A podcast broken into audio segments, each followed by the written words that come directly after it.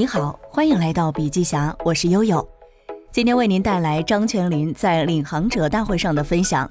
在收听之前，不妨带着以下几个问题来开始今天的学习：区块链重塑的逻辑是什么？区块链如何记录价值？应该用怎样的态度来看待区块链？张泉灵说：“我为什么相信区块链？因为这个世界很多东西可以被重塑。”价值网是有可能被重塑的，信任关系是有可能被重塑的。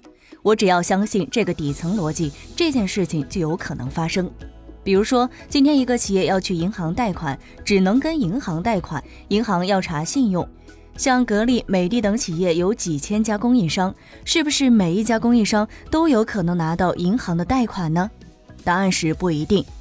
有些供应商明明有美的或格力的订单，但是因为企业的种种原因拿不到银行的贷款，生意就会做得少。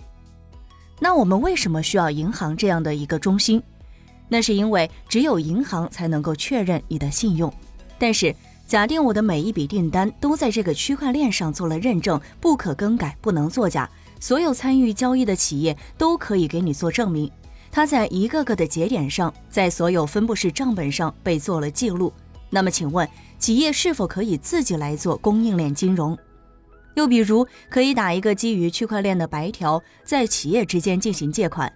几千家供应商彼此用白条来流通，这个事情可能吗？企业有没有动力？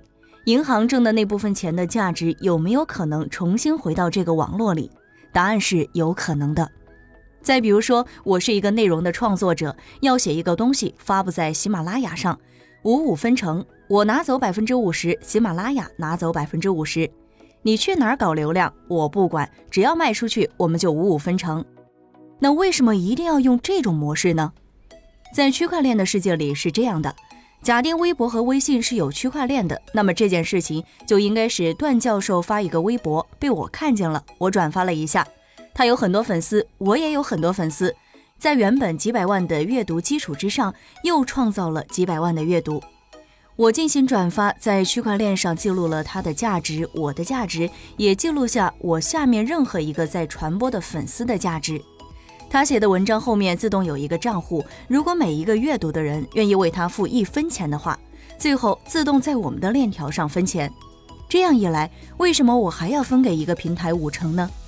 如果你用这样一个眼光去看一个未来的话，即便现在它是千疮百孔，或许应该换一个角度来去看待它。这个时代里，我们为什么没有安全感？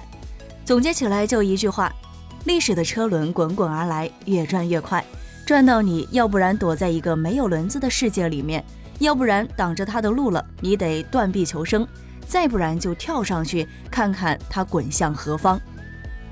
以上就是张泉灵演讲的干货内容。关于这篇演讲的文字版干货，您可以在笔记侠的微信公众号上找到。